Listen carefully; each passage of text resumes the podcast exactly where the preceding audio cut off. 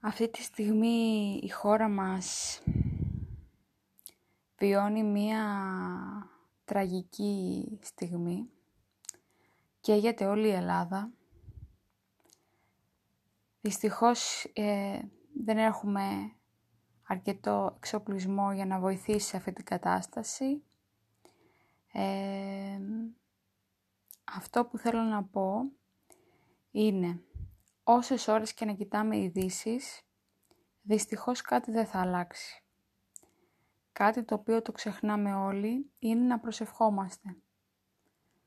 Πώς έκανε ο Μωυσής, πώς έκλαιγε και προσευχόταν για να έρθει βροχή; Κάπως έτσι να προσευχηθούμε κι εμείς στο Θεό, να μας λυπηθεί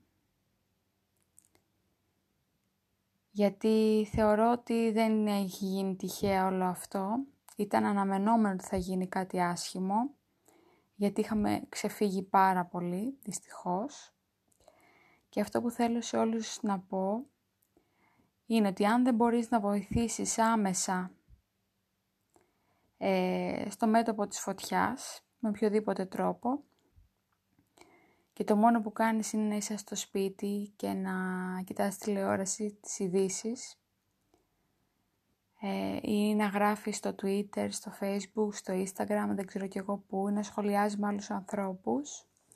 Για μένα να, να ξεκινήσεις να προσεύχεσαι ε, θα είναι ένας έμεσος τρόπος βοηθείας πολύ μεγάλος.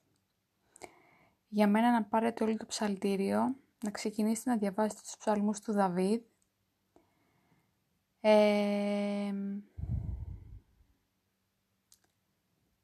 όσο πιο γρήγορα γίνεται. Έχει ο Θεός. Πιστεύω θα μας βοηθήσει όλους. Και κυρίως όλους αυτούς τους ανθρώπους που παλεύουν εκεί πέρα και ζουν πολύ άσχημες στιγμές.